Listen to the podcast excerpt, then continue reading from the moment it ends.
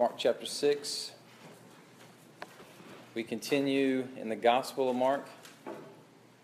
Beginning with chapter 6 this morning, what we've seen through the end of chapter 4 and through chapter 5 has been nothing short of mind-blowing, amazing. Jesus demonstrating power of over creation by calming a raging storm just instantly. Jesus calming a storm inside of a man that required him to cast out a legion of demons. Jesus healing an old woman who couldn't be healed by the doctors, had this bleeding issue for over 12 years. Jesus raising a little girl from the dead. I mean, this is the pinnacle of Jesus' powers, it seems. His disciples were amazed and afraid. The Gentiles were amazed and afraid. Others believed and were saved. The kingdom's growing. The kingdom is spreading. Just as Jesus had been talking about right before all of this in Mark chapter 4, right? The parable of the soils, the parable of the kingdom. Now you see the kingdom doing this amazing things. And so in chapter 6, he goes back to his hometown. He's going to get a hero's welcome, right? Red carpet rolled out, parade, key to the city, a day in his honor. Not quite. Chapter 6, verse 1. He went away from there and came to his hometown, and his disciples followed him. And on the Sabbath he began to teach in the synagogue, and many who heard him were astonished, saying, "Where did this man get these things? What is the wisdom given to him? How are such mighty works done by his hands? Is this not the carpenter, the son of Mary, and brother of James and Joseph and Judas and Simon? Are not his sisters here with us?" And they took offense at him. And Jesus said to them, "A prophet is not without honor except in his hometown and among his relatives and in his own household." And he could do no mighty work there, except that he laid his hands on a few sick people and healed them. And he marveled because of their unbelief.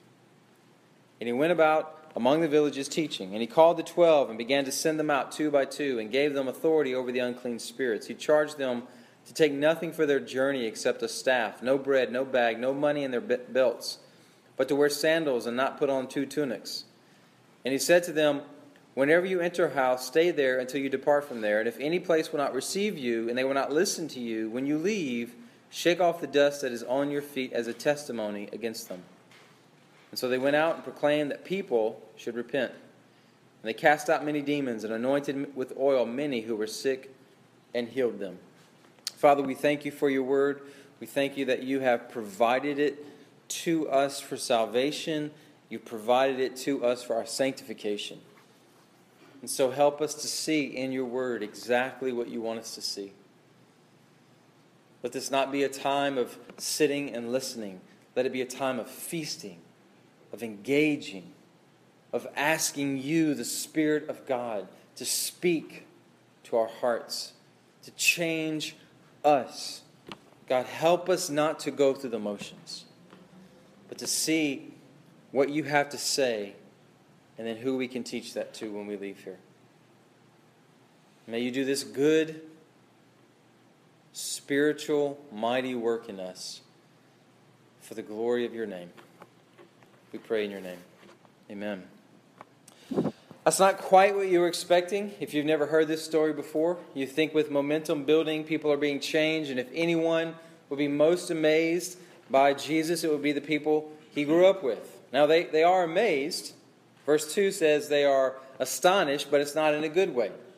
Now, if you know the Gospels, you know this is actually the second time Jesus has been back to his hometown.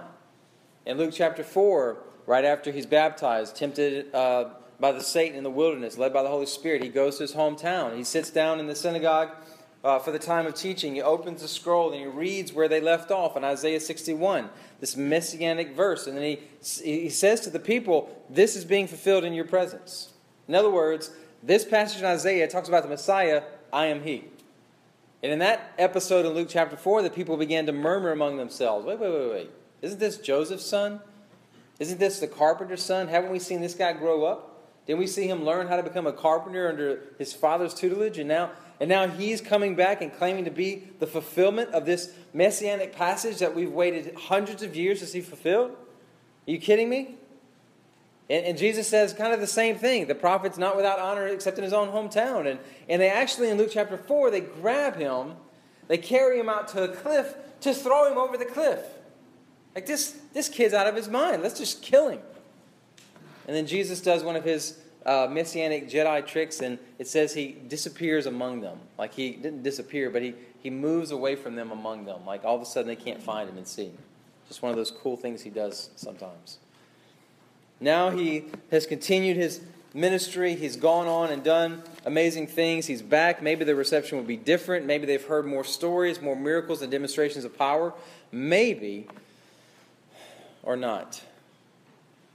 So see in the text today, see Jesus returning to unbelieving Nazareth and then sending out the 12. See in this story the reality of our mission, the offense of our mission, and the obedience of our mission. Let's first begin with the reality of our mission. Jesus began his ministry in the Gospel of Mark by having John the Baptist prepare the way before him, telling everybody, I'm baptizing you in repentance of sin, but there's one greater coming, one who's going to baptize you with the Holy Spirit, this one who is God. Here he is. It's Jesus. I'm baptizing him. I'm telling everybody that's him. And then Jesus is led by the Spirit to be tempted by Satan in the wilderness, and then Jesus begins to preach in the Gospel of Mark this message of repentance and the kingdom of God is at hand. And then the very next thing he does, if you remember Mark chapter 1, is he calls men to follow him. And he says in Mark 1:17, "Follow me, and I will make you become fishers of men. Follow me, and I will make you do what I'm doing. Call others to follow me." In Mark 3, he called specifically the 12 to him. And it says in Mark 3:13-15, "And he went up on the mountain, he called to him those whom he desired, and they came to him. And he appointed 12, whom he also named apostles, so that they might be with him." They were in relationship with him. "And he might send them out to preach and have authority to cast out demons." Be with me. Do my work in my power. The same work that I'm doing. And all through the Gospel of Mark, you see Jesus on mission. This mission of service. This mission of preaching the gospel. This mission of demonstrating the gospel in power. And all through Mark, he's calling people to follow him. He's sending them out. Later on in Mark, he's going to send out the 72 in pairs. Here we see Jesus come to Nazareth, preach, demonstrate power. It's not well received. And then take the 12, pair them up, send them out to preach the gospel, this repentance of sin, and demonstrate the power of gospel in casting out demons and healing the sick. In other words, this is what I've been doing now. You 12, you go and do this work that you've seen me do in my power. Continue the work that I've begun. Now, were they ready? No, they weren't ready. Did they have it all figured out? No, you're going to see through the rest of the Gospel of Mark. They continue to be a dumpster fire. They continue to get things wrong. They continue to make mistakes. There's no point where all of a sudden we become perfect enough to be sent out on mission. The moment you come alive in Christ, you're on mission. At your most immature time, at your most unprepared time. Why? Because you have the gospel, you have the Spirit of God, you have the Word of God, you have everything you need to be on mission. Like if you're resistant because to be on mission with Christ, to share the gospel, to speak the gospel, to demonstrate the gospel because, gosh, I don't know what to say and I don't know if I can answer everybody's questions and I don't know if I'm going to do it right. Those are all just excuses, smoke screens. You're ready. If you're alive in Christ, you're ready. You have the Spirit of God. You don't have to go through schools. You don't have to go through tons of equipping and training to get everything right. You're never going to get everything right. You're never going to do it perfectly. Just go. Depend on the Spirit of God. Depend on the Word of God to accomplish the will of God in the lives of those around you. And so these 12 were sent carrying out the mission of Christ. Later in the Gospels, he sends out 72 in pairs. His resurrection in the Gospel... After his resurrection in the Gospel of John, he tells them, "As the Father has sent me, so I send you." In the book of Acts, he tells them, "Wait for the Holy Spirit to come, and when he comes, you will be my witnesses in Jerusalem, Judea, Samaria, and the ends of the earth." The Holy Spirit comes to these 12 men in the book of Acts, chapter 2. 12 men minus Judas, insert Matthias. And then those 12 began to preach the gospel on the day of Pentecost and demonstrate the power of the gospel as they began to heal people and give evidence to the fact that the Spirit of God was in them. This is the mission that has continued on for 2,000 years until today in the Crossing Church, in the city of Monroe, in 2016. We are caught up in the same exact mission that these 12 were caught up in, that Jesus began, that God began when he created all things, and all things were cursed by sin. And then God began his plan of redemption to send the seed of the woman who would crush the head of the serpent. It's real for them. It's real for us. Now, Jesus' mission was slightly different because his mission contained him going to a cross, dying on the cross, being buried in a grave, and rising from the dead. It's different slightly, because while we don't go to the cross, we aren't physically raised from the dead, we are crucified with Christ. We are spiritually resurrected to live a new life with the Spirit of God empowering us in the same way the Spirit of God empowered Jesus. So understand this, Christian. Your life is primarily not about what you want and what you desire. Your life is about what God wants and desires for your life. For us to wake up every day and make our day all about what we want is to fail to report to duty for the mission that God has created you for and called you to. If your life is simply about what you want, you're not clocked in. You're off the clock. You're not engaged. Now, you might have a great life by standards of our culture. You may achieve the American dream. But that's not the life that God's created us to have and live. Your day begins with, what do you want me to do today, Jesus? And the day ends with, how did I do? Whatever we got right, it's only by his grace, so he gets all the glory. And where we fail, his sacrifice covers all of our sin. And there's no shame. There's no condemnation. There's a new day. There's a new day where his mercies are new every morning to start again. This is our life. This is why we are still here. This is why you are alive. This is why you aren't in glory in heaven. Because of the mission that Jesus is sending you and I on. We do go to work, and we do go to school, and we do live in homes and neighborhoods, and we do take care of family, and we have friends and hobbies, and we manage our money and resources and time, and we eat good food, and we take vacations, and we play on sports teams, or we watch our kids play. We go to movies, we drive cars, we do all the normal stuff that everybody does. But the difference is, all of that's part of our mission. The mission infuses all of that. And so work is not just a paycheck or a place to play pranks on people. But work is a place to use your gifts and talents for God's glory, to be a blessing to your business and company by how hard and good you work, and to be a blessing and a place of gospel conversation for your coworkers because you genuinely care about their souls. It's not really important what the job is, because all jobs are worked with that kind of intentionality. It's part of the mission. Our house, our neighborhood is not just where we relax and hang out when we're not at work. Again, it's a tool. It's a location to be used as part of our mission, where we invite neighbors in with hospitality. We bless neighbors with acts of kindness. We're a place that our neighbors can look at and say, I'm glad they're in the neighborhood. Because they're in the neighborhood, there's more peace, there's more love, there's more joy, there's more blessing in our neighborhood. We're so infusing our neighbors with the blessings of God that if we move out of that neighborhood, there's a hole there. I wish they still lived there. Something very good is gone. And so we trace this out through every area of our life. Where you live, where you go to school, the hobbies that you have, where you shop, where you eat, where you play, where you drive, where you buy gas, where you watch movies, where you find Pokemon characters. It's all part of the mission of Jesus you are sent on, and every single aspect of life has to be run through this paradigm of mission and gospel intentionality. Everything.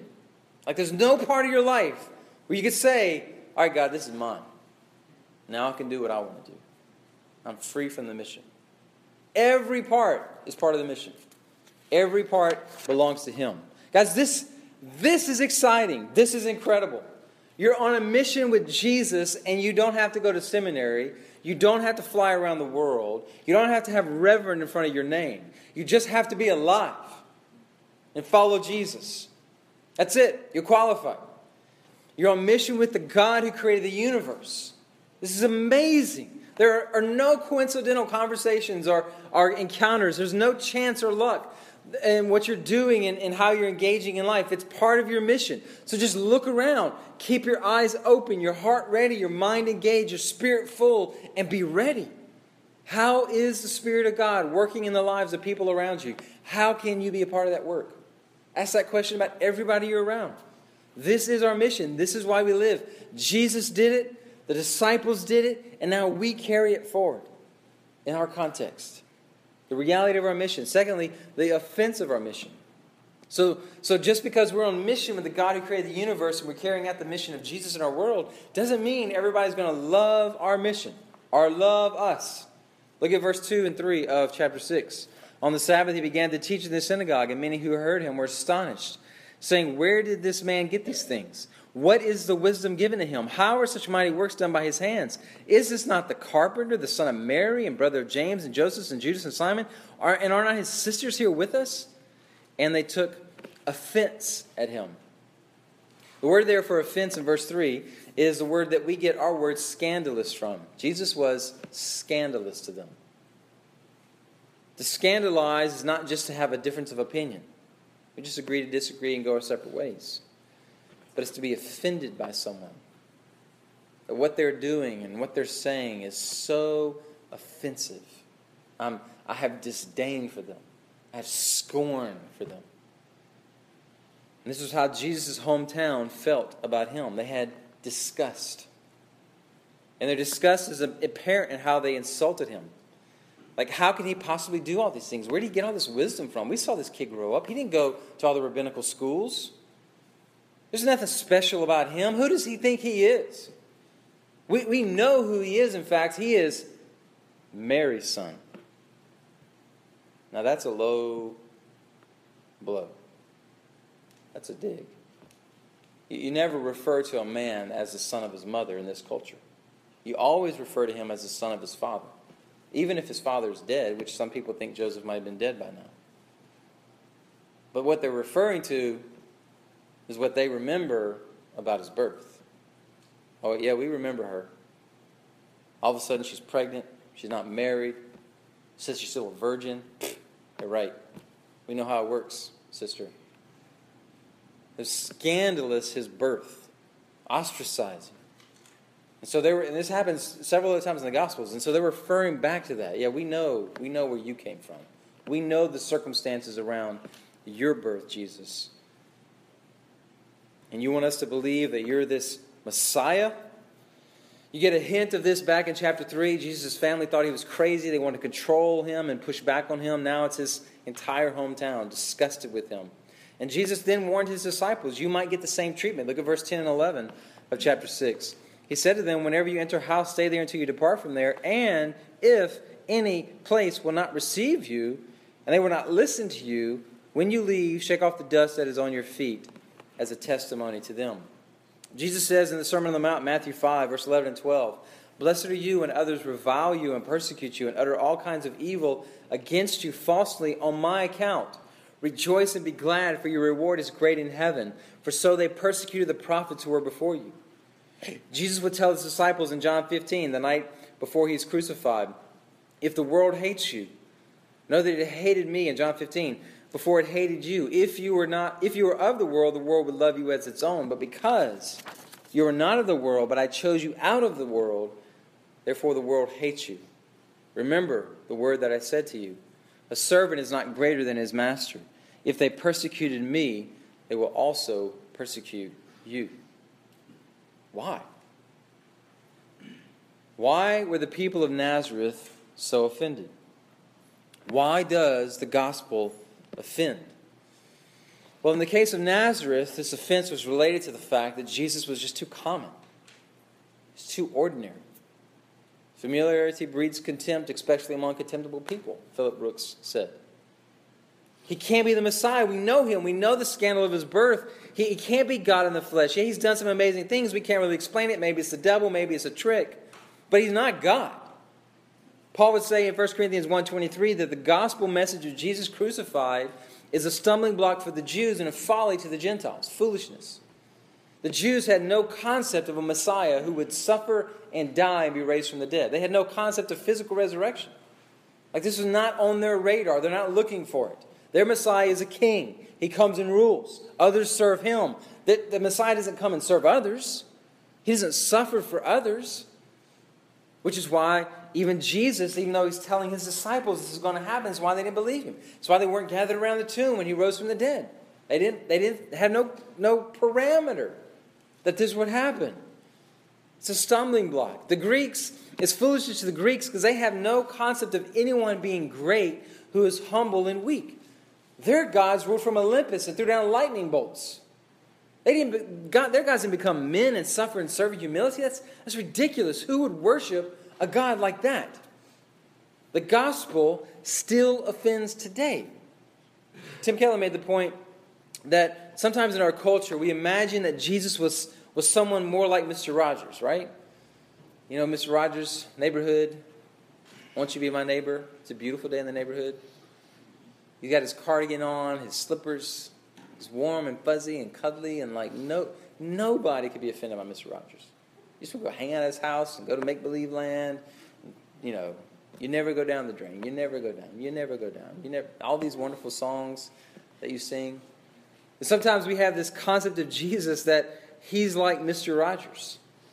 But if you, I don't know where we got that. Maybe it's the children's Bibles. Maybe it's all the feather-haired pictures of Jesus or whatever. But if you read the Gospels, Jesus is not Mr. Rogers. Not at all. In fact, John Stott said in his book, Basic Christianity, it says, if you read the Bible, you see no one ever responded to Jesus moderately. Every response to Jesus is extreme. Whenever people met Jesus and heard what he had to say, there are only three things they did. They either ran away from him in fear, they murderously turned upon him and tried to kill him, or they fell down and surrendered everything to him.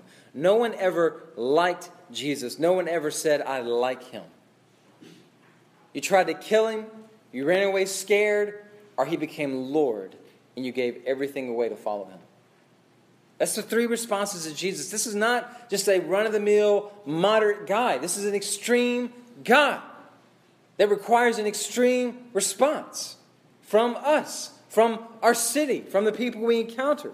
We don't get that soft, half-hearted response to Jesus in our culture today, probably because we don't preach Jesus as he's demonstrated in the Gospels. We present a Jesus that is like Mr. Rogers. He just wants to love you and let you stay exactly the way you are. Instead of come into your life and take over and crush everything that is evil and sinful in you.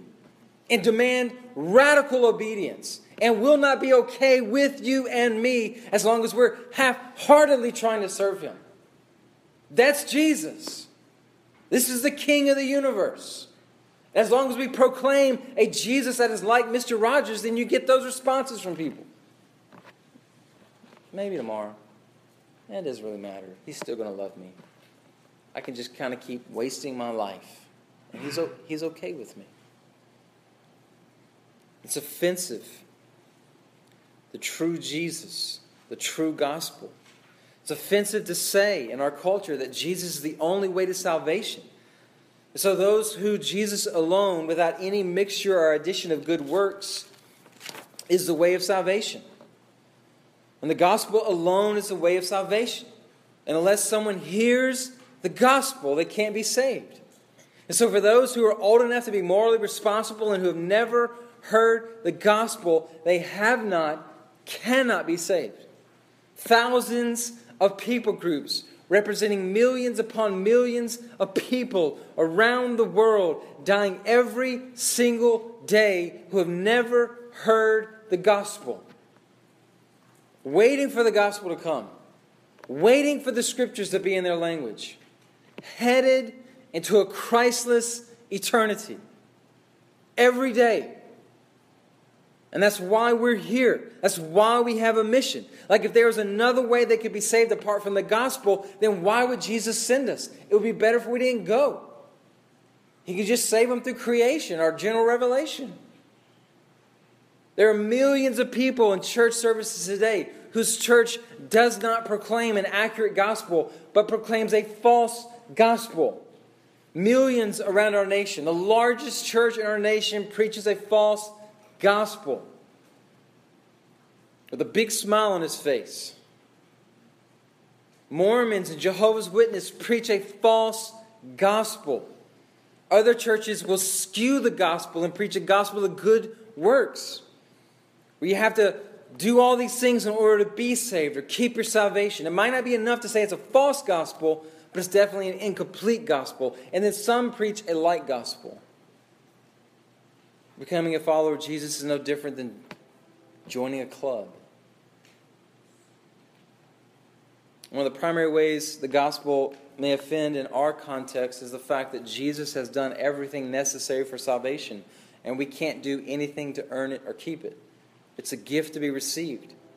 And while many in our churches may affirm that fact and theological truth, they don't live their life as though it's true. Now I've got to follow rules to prove I'm a good person, to prove I'm righteous, to prove that I'm a Christian. Not out of freedom, because he's given me a new nature and I'm free to be holy and righteous, and I do it with joy. But now I've got to prove I'm a Christian. I have to prove how righteous I am by how good I do. And so I'll live this joyless, grinded out life to show everyone how amazing I am. And of course, Jesus saved me because I'm amazing. Look at me. Look at how I go. Of course, he wanted me on his team because he knew if he didn't have me on his team, he couldn't accomplish his mission because I'm so amazing. Look at my good works. That's not freedom. That's bondage. The gospel offends this person who wants to prove themselves by their good works. You can't do enough good to all of a sudden have Jesus say, "Of course I saved you. Look at you." No matter how amazing you are at following Jesus, he doesn't need you or me. He doesn't need us. God doesn't need anything, which is why he's God. He doesn't need us. He graciously wants us. He freely chooses us. Not because we're amazing, but because he's amazing. For saving this glorious tire fire that we are, made in the image of God. You're not that impressive. Quit patting yourself on the back because you're here today. Are you in a missional community? Are you doing DNA? Are you reading your Bible every day this week? Or you share the gospel with someone? He's impressive. You and I are impressive because he made us and makes us impressive in his image and saves us from our sorriness. And we're still sorry, we're just redeemed sorriness. Do you feel humble? Good. Do you feel offended? Good. The gospel offends. The gospel crushes our pride. It drives us down so far that all we can do is look up and cry out for mercy and grace in our time of need. Guys, our city is full of people, maybe some here, who swell with pride when you start talking about all they've done and all they've accomplished as Jesus followers. And it doesn't mean jack squat apart from Jesus. Everything we have, he gave us. Everything we can do, he empowers. Even if we get rewarded at the end, we will stand before him, and we're still going to lay those down before him, those rewards, and give him all the credit. Nobody's patting himself on the back in heaven. Nobody's having songs written about them in heaven. It's all about him. The gospel offends the person who wants to prove how amazing they are by their good works. The gospel offends the person who doesn't think they have to do good works. I've checked the Jesus box. Now I can pretty much do whatever I want. Right? And so they live like hell on earth, but because they've checked the Jesus box, they think they're in. And probably a church or a pastor has given them this false assurance of salvation. Because all you got to do is jump through this certain hoop. And there's this call, there's this life sacrificial commitment to Jesus that followers of Jesus have always demonstrated. And if it's missing from your life, there's great reason to question your salvation. There's great reason to ask yourself, why don't I love him? Why am I not captivated by him? Why don't I love his word? Why don't I pursue him in prayer? Why don't I love the people around me enough to share the gospel with them? Is it because I'm lost? Maybe. Because there's a lot of people who claim to be a follower of Jesus who aren't. They're not. And the gospel comes in and says, and offends this person and says, no, you have to repent and believe again in the gospel of Jesus Christ. It's a lifestyle of repentance and faith in Christ. This is the gospel. As Tim Keller says, the gospel is we are more sinful and flawed in ourselves than we ever dared believe, yet at the very same time we are more loved and accepted in Jesus Christ than we ever dared hope. It's offensive to some. You can't tell me how sinful I am. I'm a member of blank. Look what I've done. But in light of God's holiness, the best that we have to offer is like a minstrel cloth, Isaiah says. Yet, we are more loved and accepted than we ever dared hope. Like even on our worst day, you are fully loved. You can't be loved more. No. I've got to do something to keep this love, to earn this love. Just be loved by Him. So much that your heart and mind are full of Him. All the time. The gospel is offensive because it crushes our arrogance and pride and makes us think we play some role in our salvation. We play no role in our salvation, which allows us to take any credit. Yet, yes, we repent, yes, we believe, but even those are empowered by the Spirit of God. Even those are only possible by His grace. The gospel is offensive to some because the gospel seems easy. Repent, believe, wash, rinse, repeat. Repent, believe, repent, believe. Yep, that's it. That's the Christian life. It never changes. The rest of your life as a follower of Jesus is simply continually repenting of sin, usually the same sins, turning again and again, trusting Jesus over and over and over. We're not created, and we're not called to chase burning bushes or try and walk on water. We're not supposed to try and see angels or demons or gold dust or have seeds of faith turn into millions of dollars because of our amazing faith. We're simply called to be a people who continually, 10,000 times a day, turn from sin and turn to Jesus. And what happens when we do this very simple thing is we become a people who are more and more captivated by Jesus.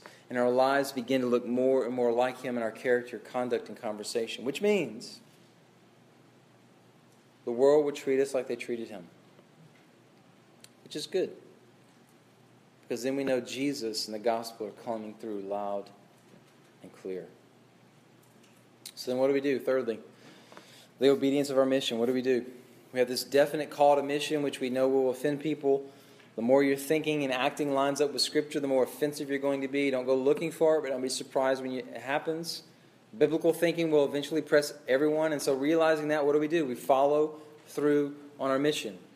By the grace of God, by the Spirit of God in us, we obey and we go. Now, interestingly, Jesus limited His power in Nazareth. His power wasn't, don't miss this, His power wasn't limited. He chose to limit His power. Look at verse 5 and 6. And He could do no mighty work there except that He laid His hands on a few sick people and healed them. And He marveled because of their unbelief. And then He went out among the villages teaching. Only twice in all the Gospels does it say Jesus marveled. He marveled at the faith of the centurion who came to Jesus wanting his servant healed. And Jesus healed the servant without him even having to see the servant. He just gave the word and he had such authority that the servant was healed far away. And he marveled at the lack of faith of his hometown. Now, He did a few miracles, it says in verse 5, but then He cut it off. Not because their lack of faith was sovereign over His power. Not that our faith determines how God will act. God's not a vending machine. We put in the right amount of quarters and things happen. Right? But because the reason He limited His power is because the miracles were not going to accomplish the intended purpose of the miracles. The miracles that Jesus did were not magic tricks. It was like He was just trying to make people go, ooh, ah, watch this. Heal this person. That wasn't the purpose of His miracles. The purpose of His miracles was to spread the kingdom so people would believe and come to faith in Him as Messiah and King and Lord and Savior. But their hearts in Nazareth were so hard, it happened in some other places too, that wasn't going to happen. They would just go, ooh, ah, how's He doing this? I don't know. He's not the Messiah. And so He gives this famous saying, a prophet is not without honor except in his hometown. Jesus uses a double negative. Like It wasn't that he didn't know grammar. He used a double negative to emphasize the intensity of the rejection. This is how bad it was. And then he turns to the 12 and sends them out to other places to do his work. Look at 7 through 9. And he called the 12 and he began to send them out two by two and gave them authority over the unclean spirits. And he charged them to take nothing for their journey except a staff, no bread, no bag, no money in their belts, but to wear sandals and not put on two tunics. Notice a few things. They are also going to face rejection, opposition, he told them, and when they do, he tells them to shake the dust from your feet as a sign of judgment against that town and their rejection of the Messiah. But notice how they went and did their work. First, they went in the authority of Christ. We are His ambassadors. We go in the name of Christ. Ultimately, if we proclaim the gospel, it's Jesus and the gospel that offend, not our personal preferences. If our personal preferences are offending people, and it's not the gospel, then we need to repent. We need to change. Because the only thing that's supposed to offend is the gospel, not the extra things that we add to it. Well, you know, a real serious Christian reads the ESV if you really want to understand the text. That's a personal preference. That's subjective. And if we offend people with that kind of arrogant thinking, we need to repent. A real Christian's going to be reformed in their theology. Like, you can't be a Christian if you're not reformed. That's a personal conviction that the Bible doesn't give us. And if we are arrogant enough to think those kinds of things, we need to repent. Only thing that should offend is the gospel. It is Jesus. And we go in His authority. We are under His authority, not our own authority. It's His name we make much of, not our church, not our name. Secondly, notice they traveled light. Don't be encumbered by anything. Don't take anything extra. Keep it simple. Keep it focused. Only take what you need. So he gives us descriptions on what they carry and what they wear and what they don't bring and what they do bring. Thirdly, they travel dependently. Like, if they were going to have a place to stay and food to eat, they would have to trust that God would provide. They didn't start raising money for the next 5 years. We got 5 years' wages, so now we can go on mission. No, they just went. Our Father will provide. Our Father will take care of us. And then fourthly, they travel together. Like, no one goes alone. There's companionship for encouragement, accountability, which is huge about who we are as a Crossing Church. And so what about you and me? We also have a mission that will be offensive. Don't believe the lie that you can make Jesus and the gospel so palatable to everyone that everyone will receive it with joy and not be offended. If the gospel hasn't offended the people you're trying to reach, you need to ask yourself, have I really given them the gospel? That doesn't mean that you're going to share the gospel with somebody and they're going to jump up and start beating you in the head, persecuting you, or cussing you, or, you know, calling you names or anything like that, or rejecting you like they rejected Jesus and so forth. That it could be as simple as you sharing the gospel with somebody and they are reluctant to believe because they see the cost. I don't know if I can do that. I see what the gospel demands of me, and I don't know if I can do that. It could be as simple as that. Guys, we can be loving and kind and gracious, and we should befriend people who are far from God and get into gospel conversations. And then when they are offended, because the gospel is pressing on them, we don't pull away, but we press in. We continue to befriend them and continue to love them and continue to speak the truth of the gospel. We speak truth and love. We speak grace and truth. It has to be both. If all you do is speak truth with no love, you're just a sledgehammer, and nobody listens to you. If all you do is speak love with no truth, you're an appeaser, and nobody listens to you because they don't know if they're going to get the truth from you. It has to be both. And we go and we do this together. No one goes alone.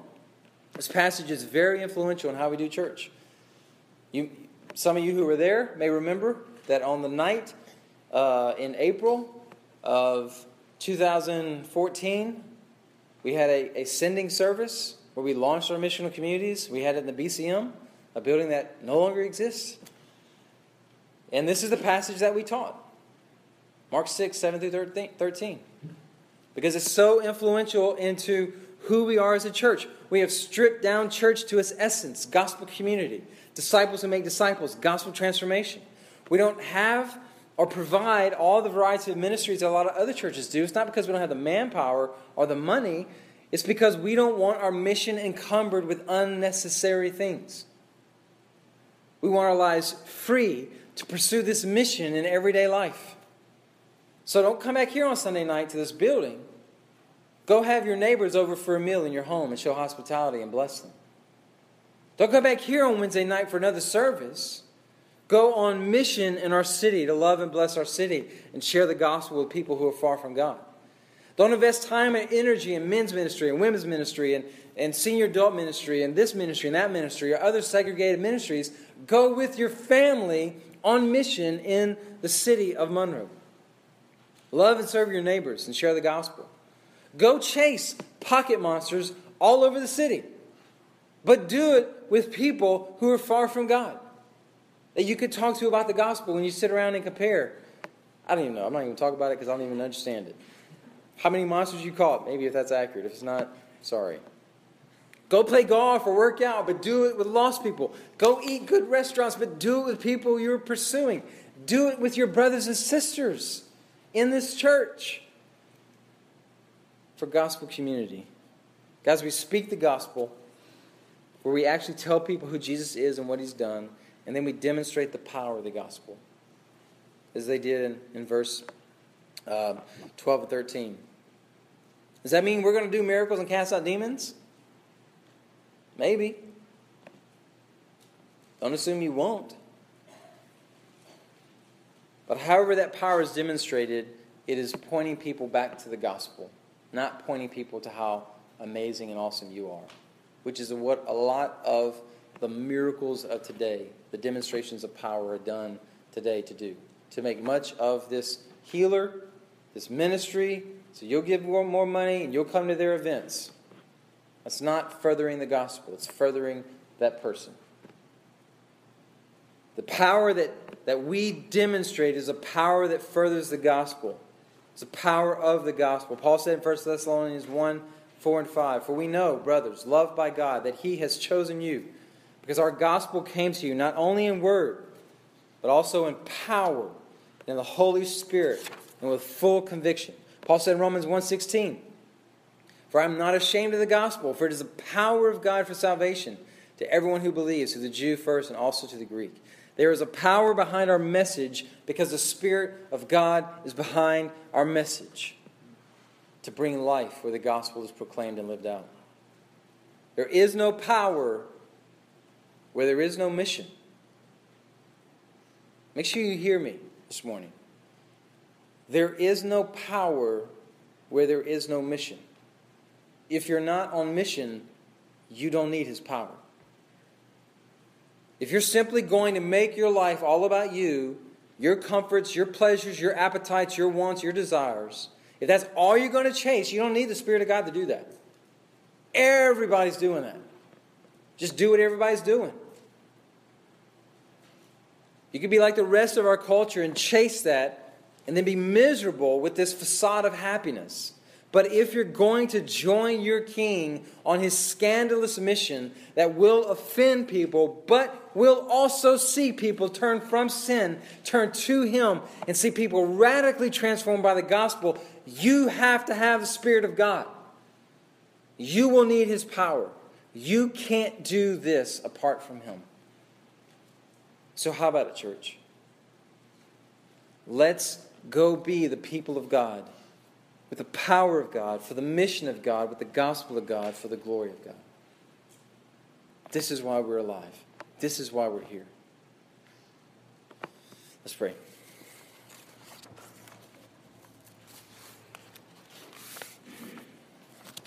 Jesus, we're amazed